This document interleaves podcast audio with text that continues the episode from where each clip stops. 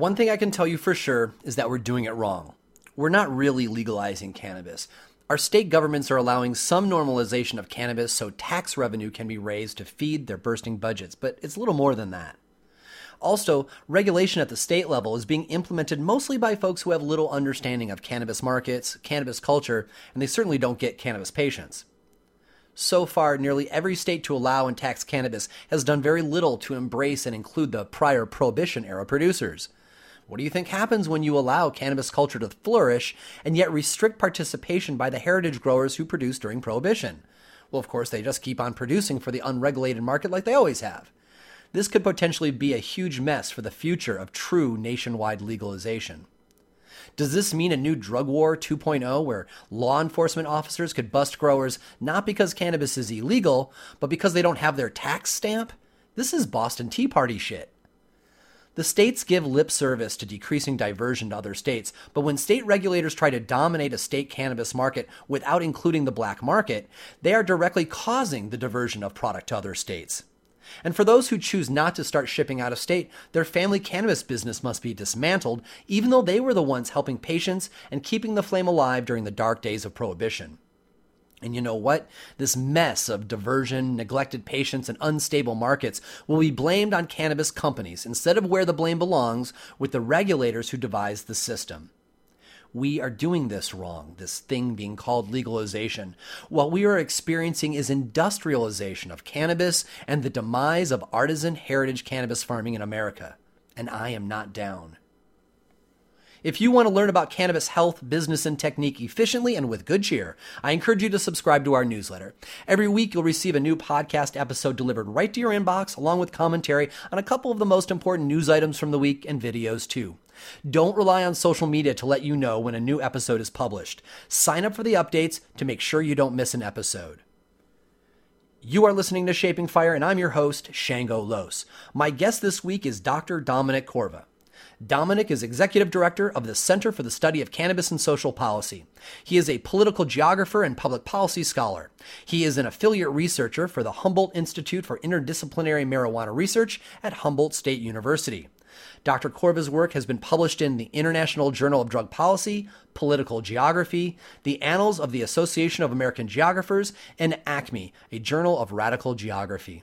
His dissertation research examined the political economy of international drug policy in the Western Hemisphere, and his postdoctoral research has focused on the political economy of cannabis agriculture in the southern Humboldt area.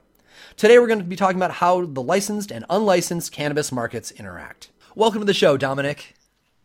Hi, Shango. How's it going? It's great to be back. Awesome. So glad to have you here. It seems like it's been a long time since last time we talked during the very first episode. So here we are again. So thanks for making the time for it. I know your time is valuable. Well, I'm super stoked to do it. Uh, you've really done some amazing work on this podcast uh, since that first one. Right on, dude.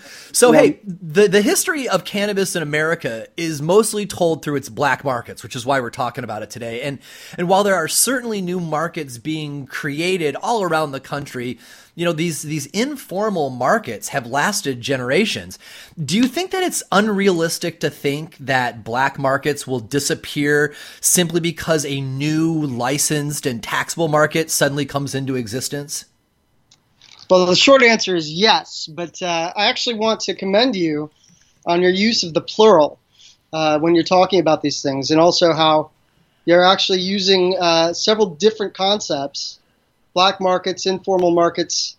And so I, I kind of wanted to just start by just reframing things conceptually a little bit, which is to say that the black market singular is a super problematic concept in so many ways. Um, black markets help us get somewhere uh, by describing the heterogeneous nature of the different kinds of uh, illicit, informal uh, markets that, that we're talking about. Uh, and another, on another uh, and related note, I've, I've been encountering and I have encountered, you know, over the years, uh, you know, a certain amount of resistance to the term black market that doesn't come from, you know, uh, an anti-black market point of view, but one that is concerned about, you know, concepts of race and racial justice.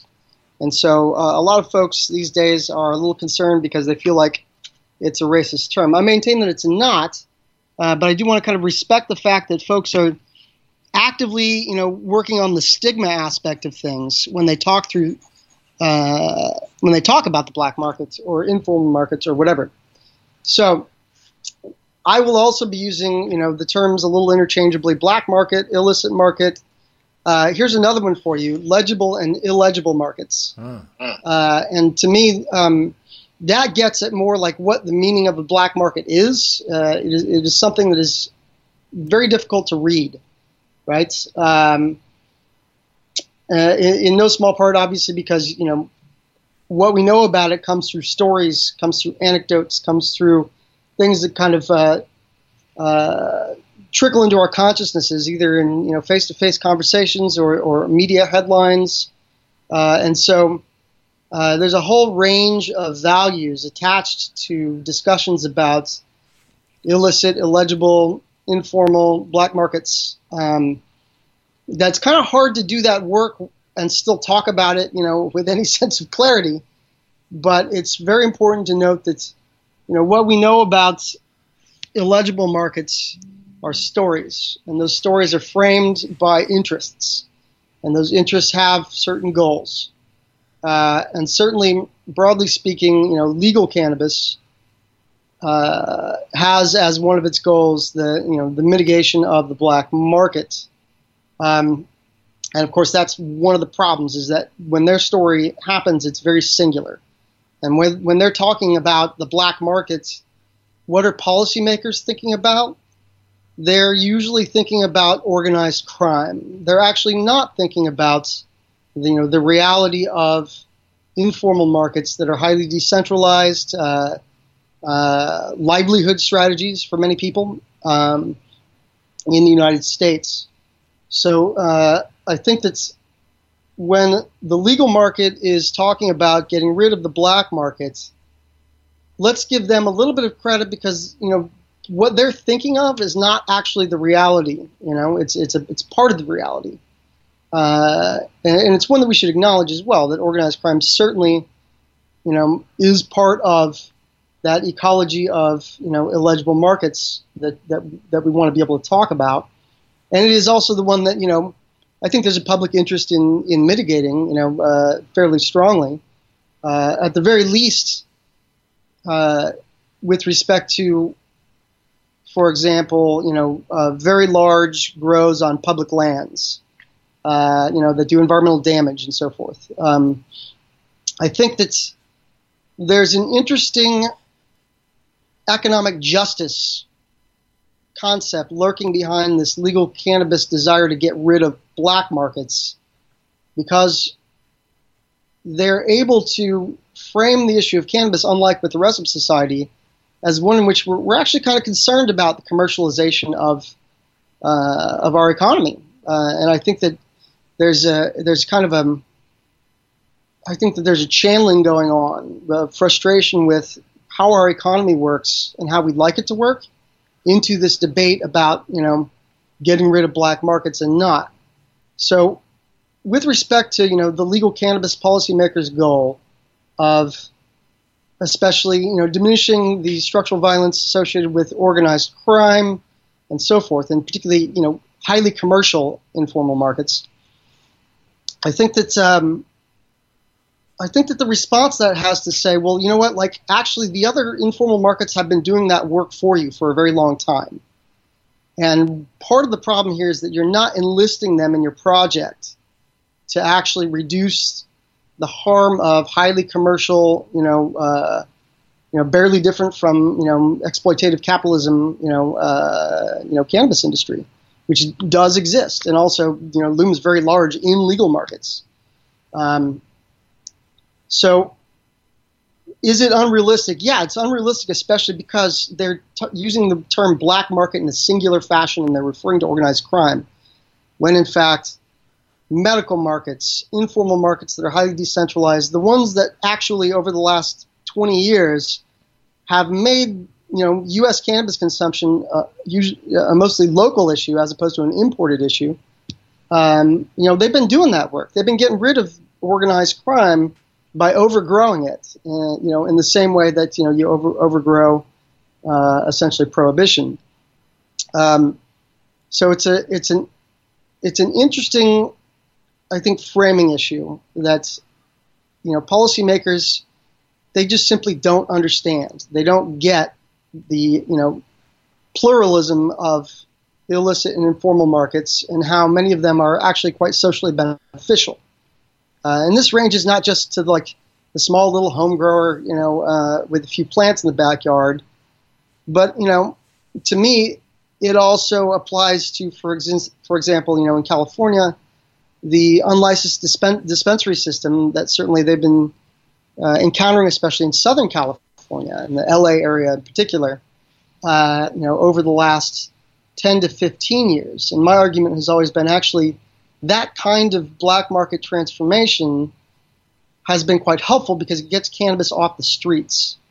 Uh, and, and it, at the very least gets it into, you know, uh, a situation where, you know, people are not, you know, doing this, you know, on the streets and in public and so forth. But there's like a place to go to to do it.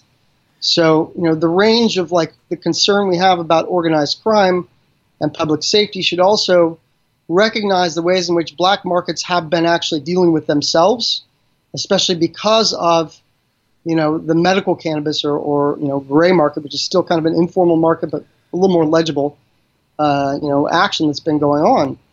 Uh, a final note on the black market situation is that uh, you know policymakers are attaching a stigma, usually unconsciously, to organized crime and it, it, usually is about actually brown people, not black people, because they're they use this term, you know, cartels and Mexican cartels usually is the stand-in for all organized crime. So it's you know it's rare that you hear like a policymaker you know talk about you know the problem of you know gangs you know opening dispensaries uh, and, and to me again whether you view that as a problem or not really depends on whether you understand that you know what like this actually gets cannabis off the streets and generally d- detaches it from other illicit drugs and, and, drug markets. You know, I think that's a really good point that you make. That um, that that that the people who you and I both know are artisan growers, are family growers, are are small, undercapitalized producers who we think are the, the, you know the backbone of the American heritage grower movement that that because legislators do are not really aware of them and don't necessarily spend time with them. And their interaction with those with those folks are, are, well actually they think that those folks are all black market. They they think unlicensed people are cartels en masse and so they put everybody who's not licensed in one big basket similar to how all of we cannabis activists put all of our legislators in one basket as well as not understanding and trying to limit our freedoms and so it seems like we've got a we've got a we've got a classic negotiation where where each side doesn't know each other very well. Yeah. Yeah, I think so. But what are the stakes of one not knowing the other? The stakes are much higher for policymakers because they are, you know, uh, entrusted by the public to actually create policy that works. And, you know, their lack of understanding is, you know, what's driving, you know, let's let's look at Oregon for example, which already produced way more than it consumed, you know, years ago. And then with legal cannabis coming in, you know, they licensed a whole bunch more, you know, new people and new grows and new license grows. They, they, you know, they instead of you know integrating the existing producers in Oregon, you know, they they doubled their problem and now they're calling, you know, they're, they're blaming essentially uh, uh, a situation that had developed a long time ago and is not new for exacerbating their oversupply issue, right? When in fact the proper thing would have been to do would have been like you know don't issue like new licenses take the people who are already especially in the medical programs and and and and, and integrate them. Uh, which they did at first. They really did at first. That's how they started. Was they, they said you know adults over the age of 21 may now just purchase at dispensaries. And and, and they, we can tax that right away right? So they kind of got off on the right foot. Uh, but then you know through their accommodation of, you know, uh, well capitalized interests who also didn't understand that they were going to have a big problem actually making any money in a system that was incredibly, you know, saturated as it was. Um, they've created a problem that now they want to respond to with, you know, more policing, which, uh, you know, has always been more of a price support for the black market than uh, for black markets in general, uh, than a uh, something that actually, uh, you know, controls or or diminishes uh, the informal market activities. It seems to me that the, the only way to combat, air quotes, a black market is either to make it smaller by brute force, like, you know, Duterte is doing in the Philippines, or by embracing it and becoming one with it. And it seems like the way that the market is progressing, you know, neither is really happening. The war on drugs didn't work. Legislators generally get that now and they're embracing it more and more. And yet, um, you know, you already see people who have already received their license in California snitching on other people who have not yet gotten their license because they're all like, now that we have our monopoly, we want to keep all the unlicensed sellers out. And and like you were saying, them not necessarily allowing the heritage growers in. I mean, that's certainly what happened in in Washington. I mean, we had 18 yeah. years of medical marijuana that yeah, it could use some regulation, and people should have been doing more. Uh, um, you know, lab testing once they got access to it. But by taking that entire market and saying you can't play in licensed cannabis, it, our, our our Washington 502 market, and now we're seeing it happen in Oregon and California. It is structurally creating a black market by not letting everyone play. And do you think that they're realizing that they're doing that, or do you think that the fact that oh my gosh, the black market is sustaining even though we're air quotes letting them have their weed, right? Do you do you think that they know they're creating this black market, or do you think that they are just this ignorant to how social policy is is going to interact with the economic policy? Well, I mean, I, I think that they just lack knowledge whatsoever of the dynamics of cannabis markets. Uh, I think that that's probably the biggest issue. Uh, but I do want to kind of point out something else, which is that the the licensed cannabis market is being set up so that you have to be highly commercial. Because if you are not highly commercial and efficient and able to generate volume at scale, you will not be able to stay open because you will not be able to pay your taxes, which are all extremely high. Uh, you know, you will not be able to pay your license fees. You will not be able to, you know, bribe your local city council to not have a ban. Uh, you know, which is how it works, especially in California.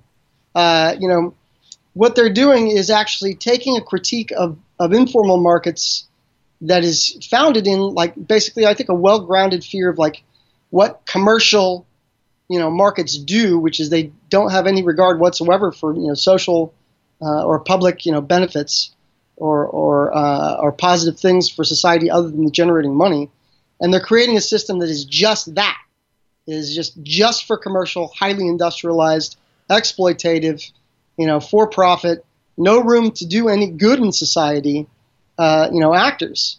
Uh, it's it's it's you know and I don't know what to say about that other than like, okay, you have a fear of, you know, unbridled capitalism, basically. So your response is to create unbridled capitalism. Uh, you know, uh, and it's it's highly counterproductive. It's like once you're talking about the license market, now you assume that all the licensed actors are all, you know, good guys. There's no stigma attached to them. Uh, and especially if they've got a whole bunch of investment money behind them, you know, uh, you know, from the financial sector, which has been wrecking our economy for the last, uh, you know, who knows how long, 30 years roughly. Wow, you know, there that's a, that's a lot to chew on. You know, the idea that the the regulators you know they're essentially driving without a map that's that's scary in and of itself yeah. and the, and and the fact that you know by the wave of their pen they are you know destroying small family income and and you know not no longer holding a place for patients it's an awful lot of power for people who don't know what the hell's going on. I would like to i mean maybe i'm too idealistic to think that to the people who are making policy would at the very least get consultants who understand what's going on in the cannabis market. Is is no one speaking to them and giving them the truth so that they can they can make policy based on the reality of how cannabis markets work so there's two sides to that. Uh, I think that in a very highly uneven and localized fashion, there are a lot of municipalities that are more sensitive to that than others. You can look at, you know, the Bay Area's equity programs and, uh, you know, um, their criminal, the criminal record expungement part of California. You can look at LA's uh, appointment of Cat Packer to be in charge of, uh, you know, what they're doing, and that's someone with a, you know, a civil liberties and social justice background. Uh, you know, it, it's happening, but it's highly uneven. And, you know, to some extent, it's not just sort of an issue with the policymakers, uh, i.e., the, the legislators who are making the laws, but it's the bureaucrats making the rules. And the bureaucrats making the rules are not that concerned, you know, about the reality of markets. They're much more concerned about the reality of, of, of politics uh, and in particular federal politics. And so, you know, there's there's an element to which you could argue that you know the Washington system it really was not rolled out with any real concern over you know justice in the markets or economic justice. They just wanted to you know get that system going and do it in a way that modeled deference to federal prohibition.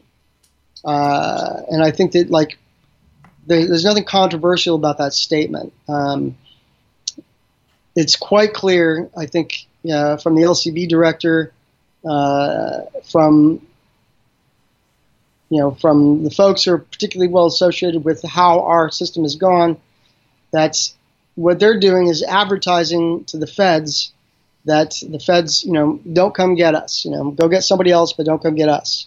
So they'll take, you know, confusion with the markets. They'll take a complete breakdown of the traceability system that's supposed to be, you know, the, the cornerstone of, of why it is the feds aren't supposed to come get us.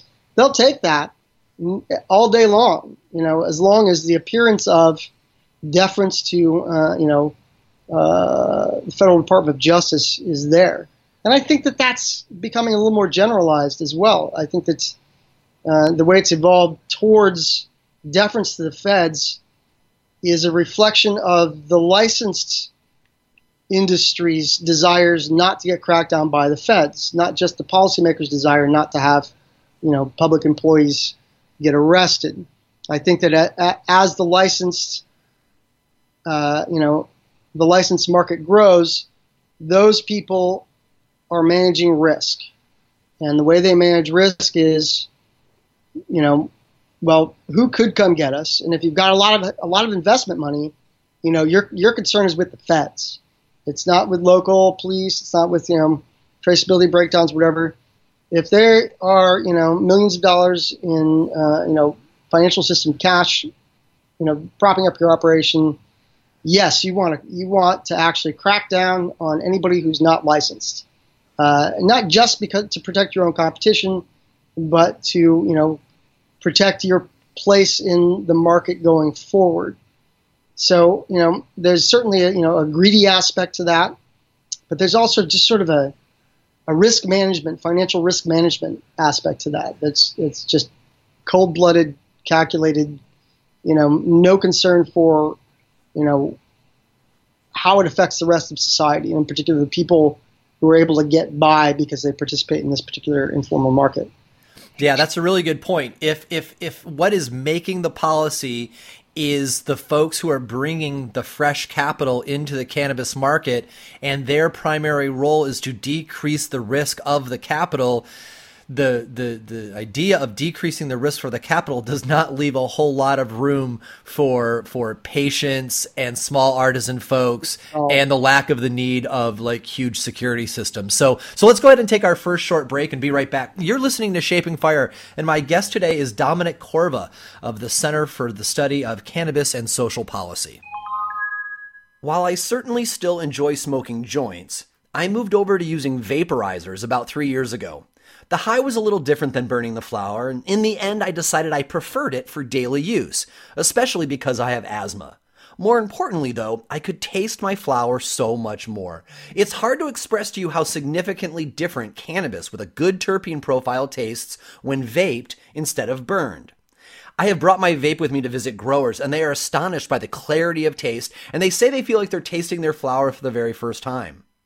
The Air Vape Vaporizer from airvapeusa.com is a great device to use on the go or at home.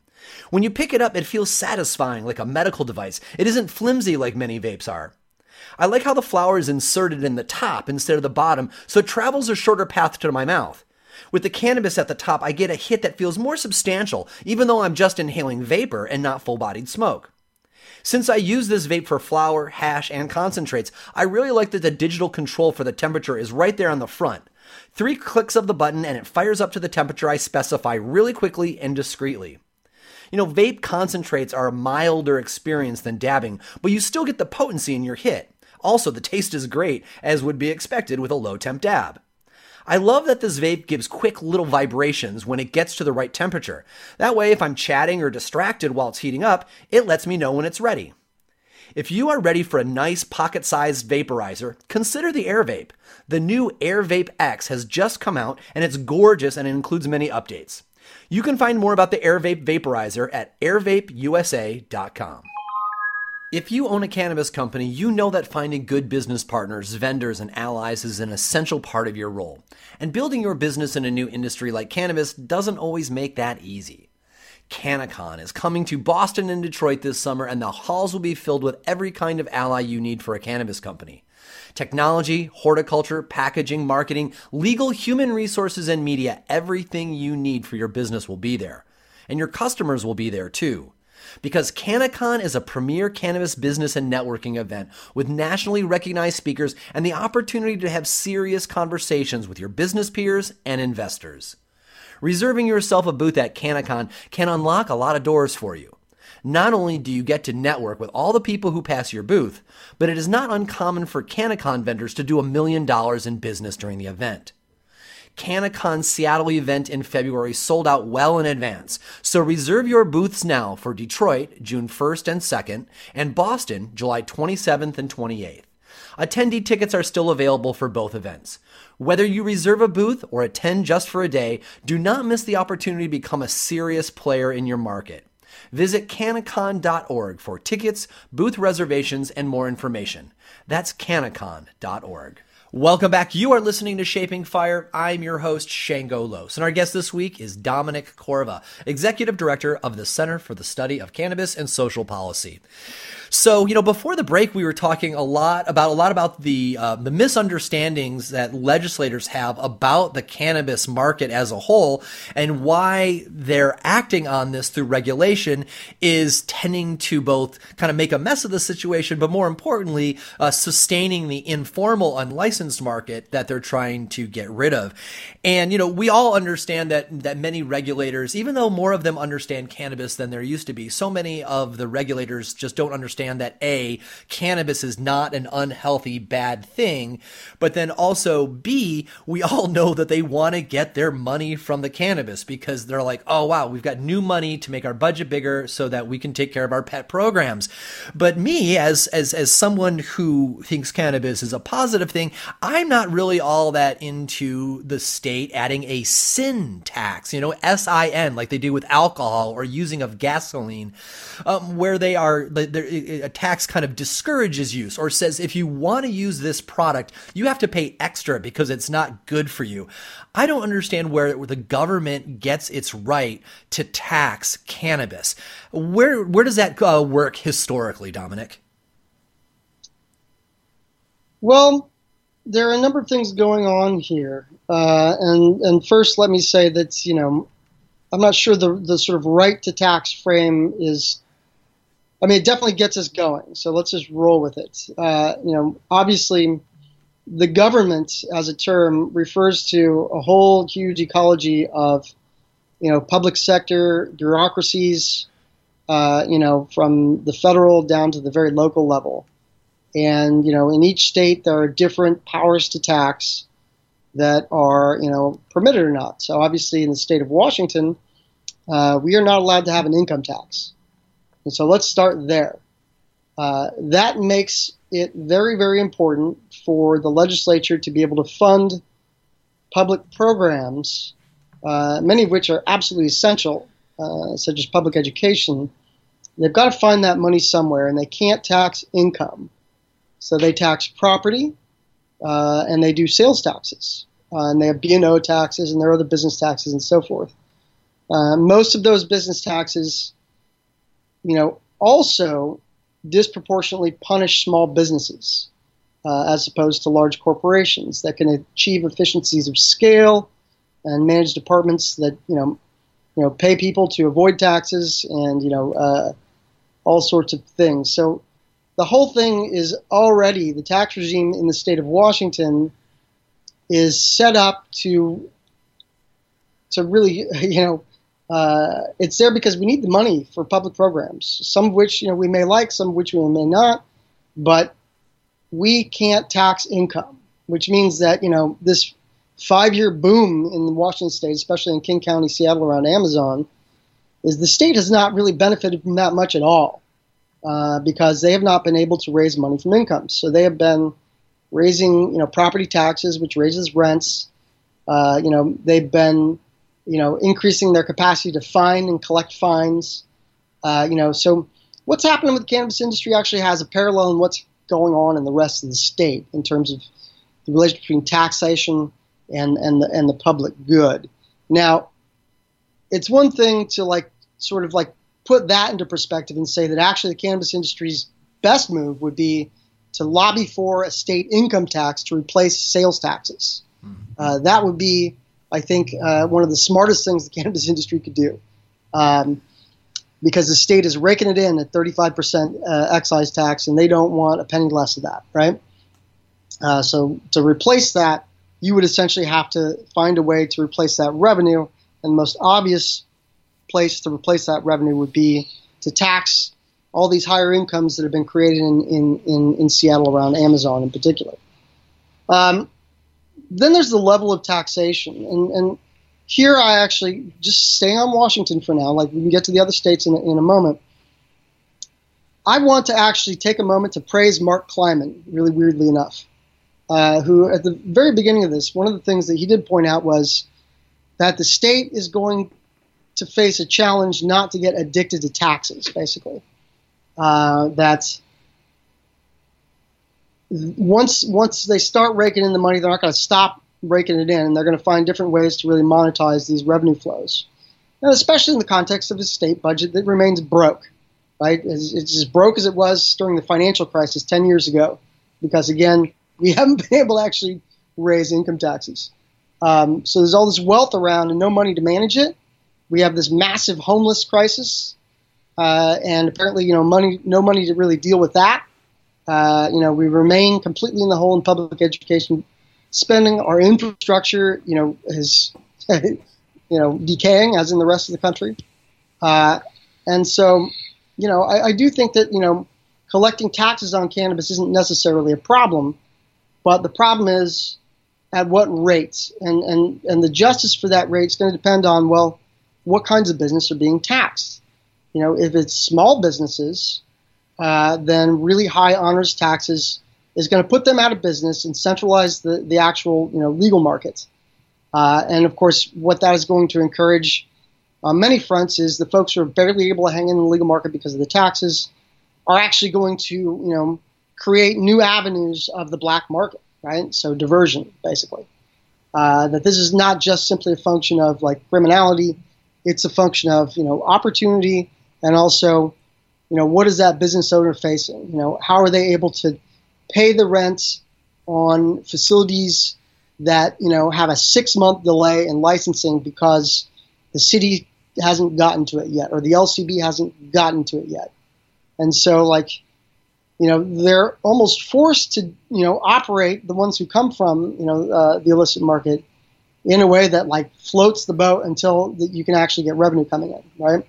So uh, you know the, the, high taxes, whether or not they're they're you know they're just or not, they certainly seem counterproductive with respect to incentivizing diversion in particular, uh, and that's you know at every level. Um, uh, at the other the other end of it, really, you know, it's because you know in Washington State we we handed it to the liquor liquor control board, right? And liquor control board took a look at their own history of you know emerging from alcohol prohibition, and you know uh, has attempted to sort of copy that, even though cannabis prohibition, alcohol prohibition have are, are not very much alike, and neither are cannabis and alcohol, broadly speaking. Uh, you know, you could talk about cannabis and wine. You know, uh, you could talk about even cannabis and liquor when it comes to, you know, uh, concentrates and so forth. But at the end of the day, you have this tax on cannabis products that actually is really really takes a bite out of you know the botanical product, you know, at the same level that it takes the bite out of these highly processed edibles, concentrates, and so forth. So the tax regime is kind of just screwed in general. Um, it's counterproductive. Is it just? Is it right? Is there a right? Yeah, there's a right to do so. But again, like what's what's the driving force behind this? Well, the driving force is that in you know the beginning of the 21st century, our public budgets are broke, uh, and they're broke because of a you know 30, 40 year long process that is seeing essentially the privatization of, of, of, of gains in society uh, uh, way beyond the ability of the state and legitimacy of the state to actually collect, you know, uh, a tax on the wealth that's being produced by this society that we're creating. Uh, so there's a long-term bigger problem here, and that is economic inequality in this country. And the, you know, the high taxes here and there have everything to do with that. Uh, and the question is, well, you know, what do we do about that? How do we fund, you know, public spending? Well, first you have to actually agree on the idea that public spending is a good idea versus a bad idea. Uh, and I don't know that, like, I think in this country, like, we've gone to a place where really, like, because we don't see much return for what our you know what little pittance we actually you know provide for public servants to actually create infrastructure, create you know social safety nets and so forth. Those are just gone. You know we we don't spend money on things that actually help the people who need it. Um, I think there's a legitimate kind of revulsion at funding you know the, the stuff that we fund, the 280e taxes that are actually you know a large source of revenue uh, for the federal government right now, you know, that goes straight into you know uh, a budget which is like you know 56% defense and uh, an ever shrinking you know percentage of actual you know social safety nets uh, you know spending and so forth. So, so it sounds to me that that actually, in how I asked the question, I wasn't actually looking at the perspective large enough. It's like, yeah, maybe a sin tax on cannabis is not really justified or appropriate based on the product but no one's looking at it at, at, from that regard. They're looking at it as, oh my God, we've got this underfunded budget, and how we do state budgets is wrong, and therefore we just need to pour money on the beast to buy us through another budgetary cycle, and therefore we're going to have massive taxes on cannabis because there's not really anybody pushing back. And you know, even though you've been using yes. Washington as your examples, it seems like this is the same way it's playing out in every state and is about to play out in California. Yes, there's no question. I think that that's absolutely absolutely the case. Well, well, that certainly is um, saddening, right? Because I was kind of hoping we'd come out of this with some kind of uh, of, of path to to try to undo cannabis tax. And that sounds like it's wildly naive of me because before we can get rid of the cannabis tax um, even though they, they just got it we would have to both fix how the budget is even made which is a monumental problem. And now you're saying that we would have to replace the money as well. And and those those are both a lot bigger a lot bigger than just cannabis. So let me let me give you let me give you an example of you know a contradiction, which is uh, you know the founder of uh, the Washington Cannabis Association, Martin Tobias, uh, who certainly doesn't like that 37% tax, and he certainly doesn't like the 280e tax, is also one of the big you know uh, funders of uh, the folks who keep Washington State from having an income tax. Uh, so it's like he gets to have his cake and eat it too, right? Uh, which is that like, yeah, there's high taxes, but it's driving out the smaller businesses, and, and the bigger businesses can consolidate and take over the market.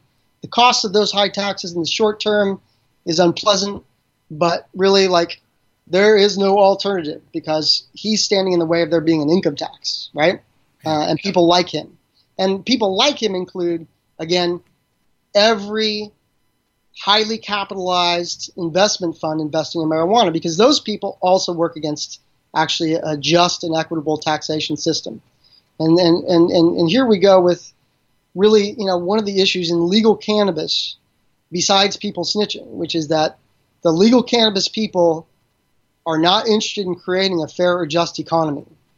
They have no interest in it whatsoever.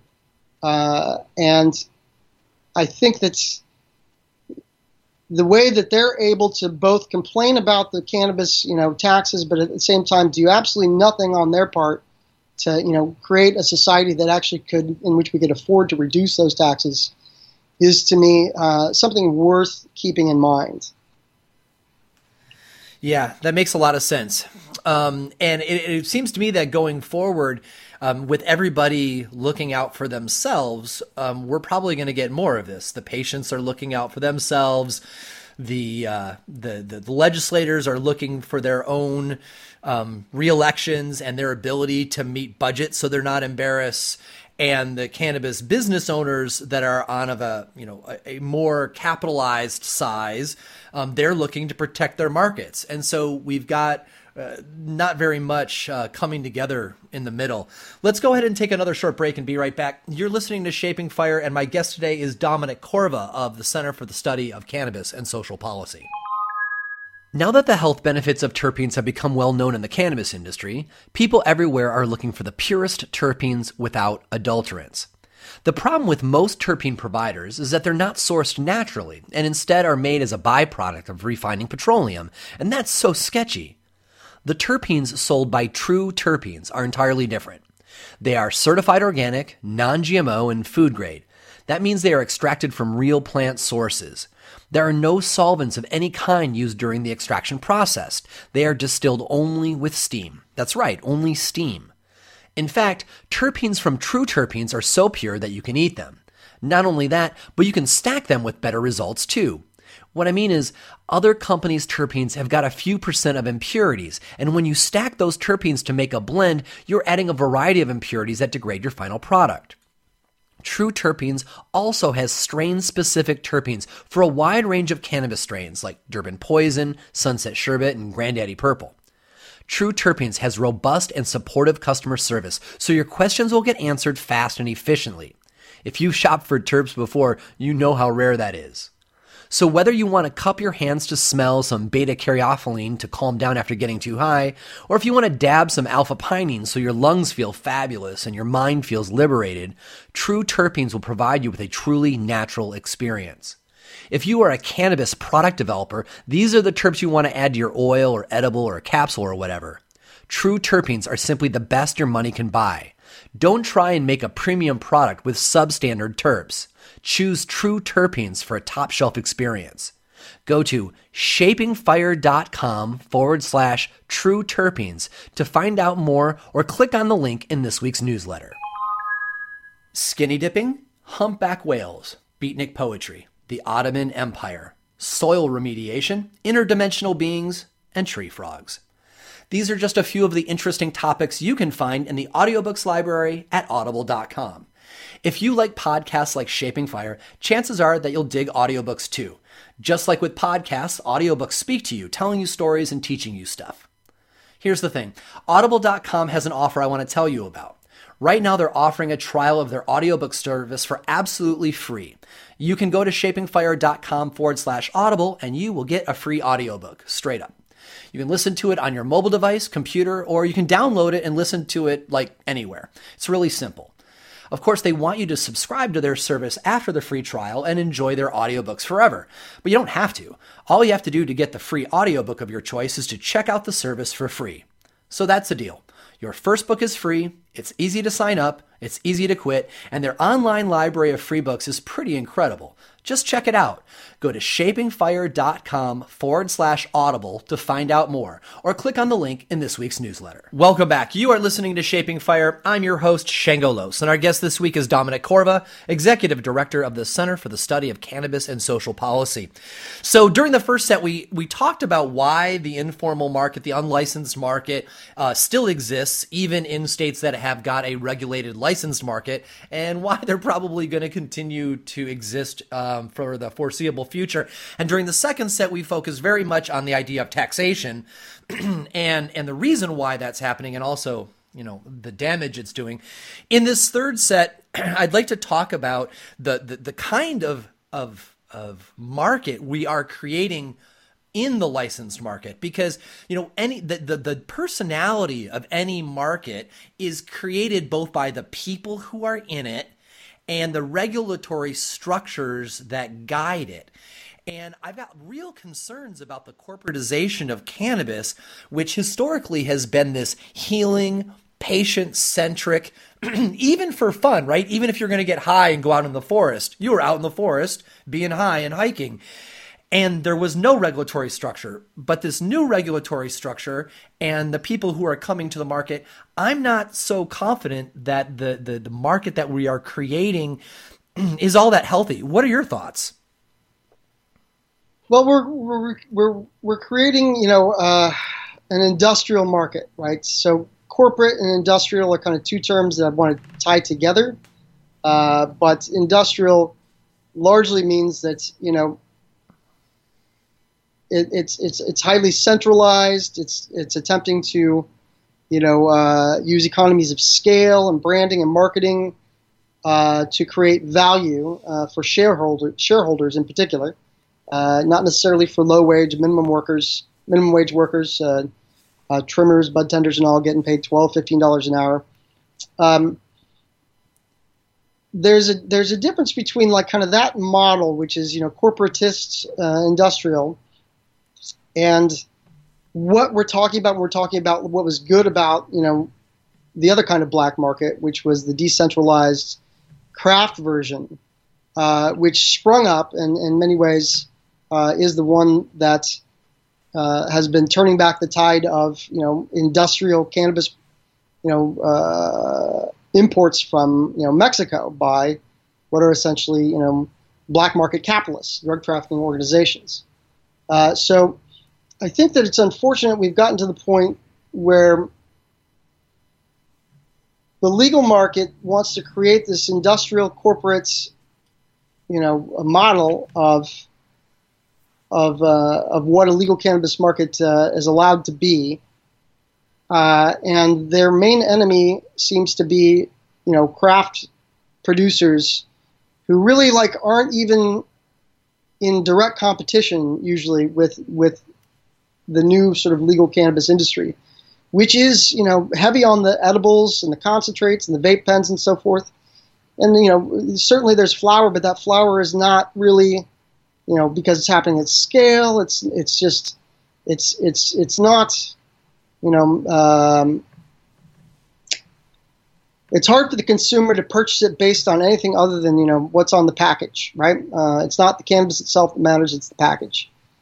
And so we're we're we're allowing for you know um, the continuity of what to me is a, an economically destructive model, the corporatist industrial model, uh, from that particular kind of black market, uh, and we're, we're we're pitting it against as though it, it, could possibly be against you know craft cannabis, which by the way, uh, you know isn't suffering from a problem of oversupply, is not having you know uh, issues with you know pesticides and so forth, uh, and is in fact you know getting to people who you know do not have you know the financial means to purchase legal cannabis because the taxes are too high and so forth. So, you know, there's a there's a limited extent to which those markets are really competing with each other, and it's it's to me it's more of the legal cannabis is creating these new cannabis products that are aimed towards new cannabis consumers and older people and so forth, and that's great. That's one of the positive things that's happening. Uh, and there's plenty of room for development on the edibles side and the concentrate side and the, the vape pen side for new users. But for cannabis culture enthusiasts who prefer flower, you know, like they don't want to buy cannabis based on what's in the package, what, what's on the package. You know, they want like a direct experience of the product itself. They want it to smell great, taste great, uh, and, and even to know the person who's growing it. The idea that that the way the markets work right now is that uh, you can't go in and open up a mason jar and get a good whiff of it, and instead you're buying it based on the copywriting on the package is just absurd. I mean, we all know from using the medicine that uh, that that your body reacts to a terpene profile that your body knows it needs, and so that's what we're used to going towards. And now, I mean, not not to mention like without even going into the sustainability of adding so much plastic to a one gram, right? But out, out, outside of that, you know, the black market will continue to have this power because you can smell the cannabis in advance. There's a social experience of interacting with your, uh, nor, you know, your neighborhood provider, and and there's more fun too, right? The black market can still use copyrighted names, for example, like all the malarkey going on around the strain Gorilla Glue and the Gorilla Glue company, you know, suing individual retailers for carrying a product called Gorilla Glue. Well, all those crazy names are going to continue to happen in the informal, unlicensed market, which just increases the underground's prestige. I mean, to some extent. I mean, what that what you're referring to really is a branding, you know, development in the unlicensed market that uh, people are trying to carry over into the licensed market. So there's, you know, like when we think about black markets, we usually think about you know production and so forth. But actually, there's been branding in, in, in the informal markets, you know, uh, and in particular, strains are, are kind of brands now, and uh, it's helpful to some extent because you know there's some vague correlation generally between uh, that brand name and, and what it actually is. Um, but it's it's it's not that effective, and, and you know I don't really mourn you know the, you know the issues that people are, are are having with you know using branding from the black market on on, on the white market. Um, I do think it, it actually was one of the problems with the black market is the extent to which you know uh, these branding of cultivars has not really matched the reality of, of what it is. Uh, and I think that if you look at the Phylos Bioscience, you know, um, work that they've done, you know, it, it, at least shows you, you know, the the fairly large, often very large distance between you know, what the brand name is on the, on even the black market and what the product actually is. So it's it's fun to do that, and also you know those brand names usually have something to do with you know the cross that the cultivar came out of. So that the names that end up happening are not that random, and often contain a little bit of genealogy in them which helps uh, you know consumers get educated about you know uh, well what's a cultivar you know? Wait a second. Uh, you know um, uh, w- there's been innovation and we can kind of track it a little bit uh, um, but I think that's I think that it's also important to understand too that you know for especially folks on the East Coast and so forth that you know I think that we're our variation of the black market that is craft and you can smell it and everything, um, and, and you have a lot of choice, isn't that well reflected on the East Coast necessarily, where like, you know, stuff goes out in bulk and, you know, it may or may not be of the highest quality. Um, they haven't developed the small scale cultivation system that, that, that we have out west, you know, uh, as much. So, um, I'm not necessarily sure where I'm going with that, but because I, I, try to emphasize continuity, right? And I also want to emphasize heterogeneity, uh, and so I want to celebrate, you know, the, the craft and, and, and, and, creativeness that's allowed when you don't have intellectual property lawyers breathing down your neck, um, you know, uh, and also to say that you know that's not necessarily new either. uh, that uh, there's been, you know, a, a, little bit of you know inconsistency that now, you know, has carried over into the white market, probably because of you know the Leafly periodic table, which is completely absurd. Yeah. yeah. So I want to circle back around before we close here. Uh, you know, before before I drifted you off down the the branding path, uh, you were talking about the commercialization of cannabis versus okay. social policy, yeah. and um, and I, I, I feel like you probably have something more to say on that because yeah. you know what what do you really think is the future of cannabis based on how the regulatory structures are presently evolving? Well, the future of legal cannabis I think that there's definitely room for um, uh, well-made, well-crafted, you know, uh, cannabis, a la the microbrew uh, part of the alcohol industry. It is not a very large part of the overall industry, but we are definitely moving towards, you know, a system in which you have, you know, the Coors and the buds and, and so forth, kind of dominating uh, the volume.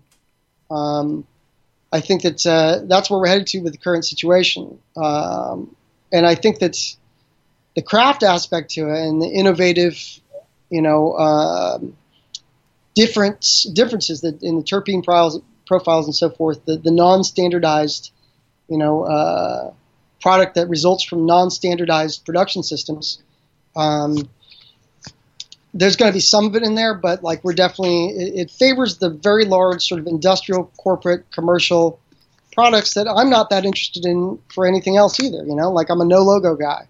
You know, like I'm I'm I'm not into you know standardized you know uh, products made by you know uh, sweatshop workers in China, right?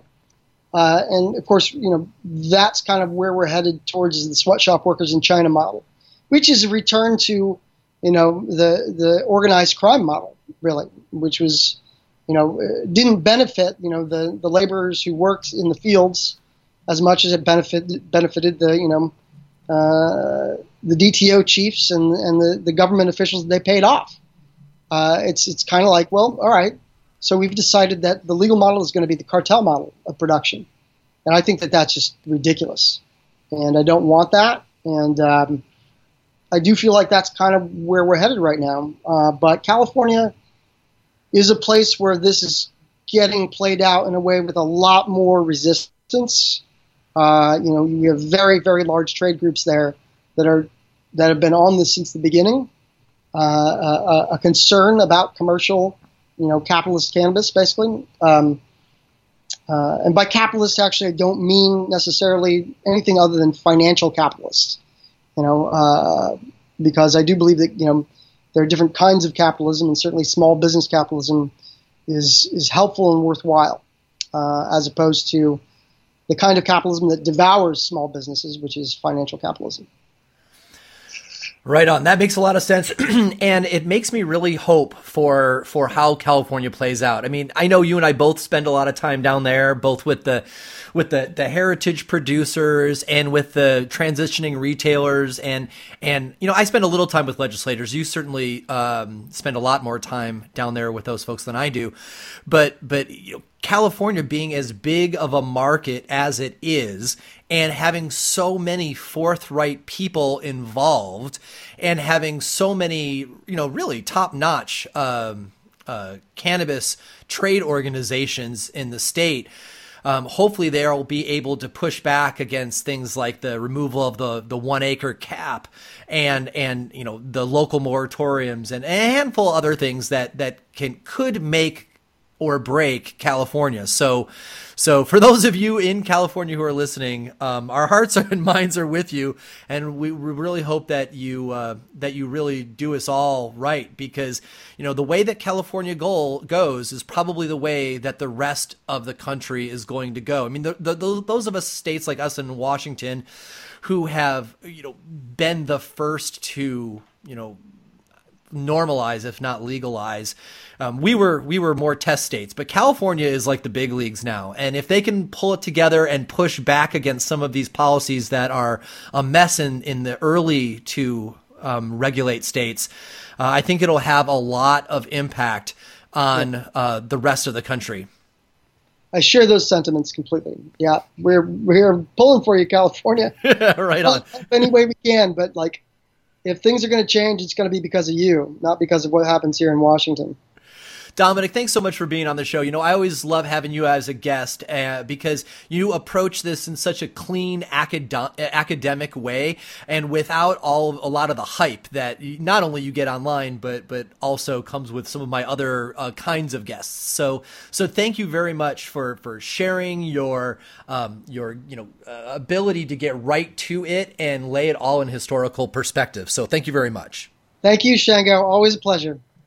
If you'd like to learn more about Dominic Corva and the Center for the Study of Cannabis and Social Policy, you can visit cannabisandsocialpolicy.org.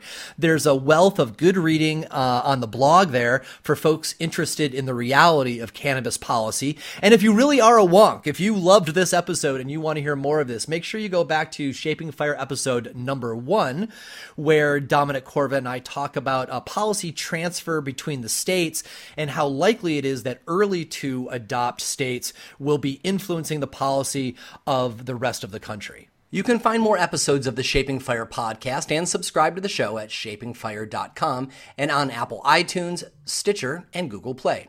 If you enjoyed the show, we'd really appreciate it if you'd leave a positive review of the podcast wherever you download. Your review will help others find the show so they can enjoy it too. On the Shaping Fire website, you can also subscribe to the weekly newsletter for insights into the latest cannabis news and product reviews. On the Shaping Fire website, you will also find transcripts of today's podcast as well. For information on me and where I will be speaking, you can check out shangolos.com. Does your company want to reach our national audience of cannabis enthusiasts? Email hotspot at shapingfire.com to find out how. Thanks for listening to Shaping Fire. I've been your host, Shango Los.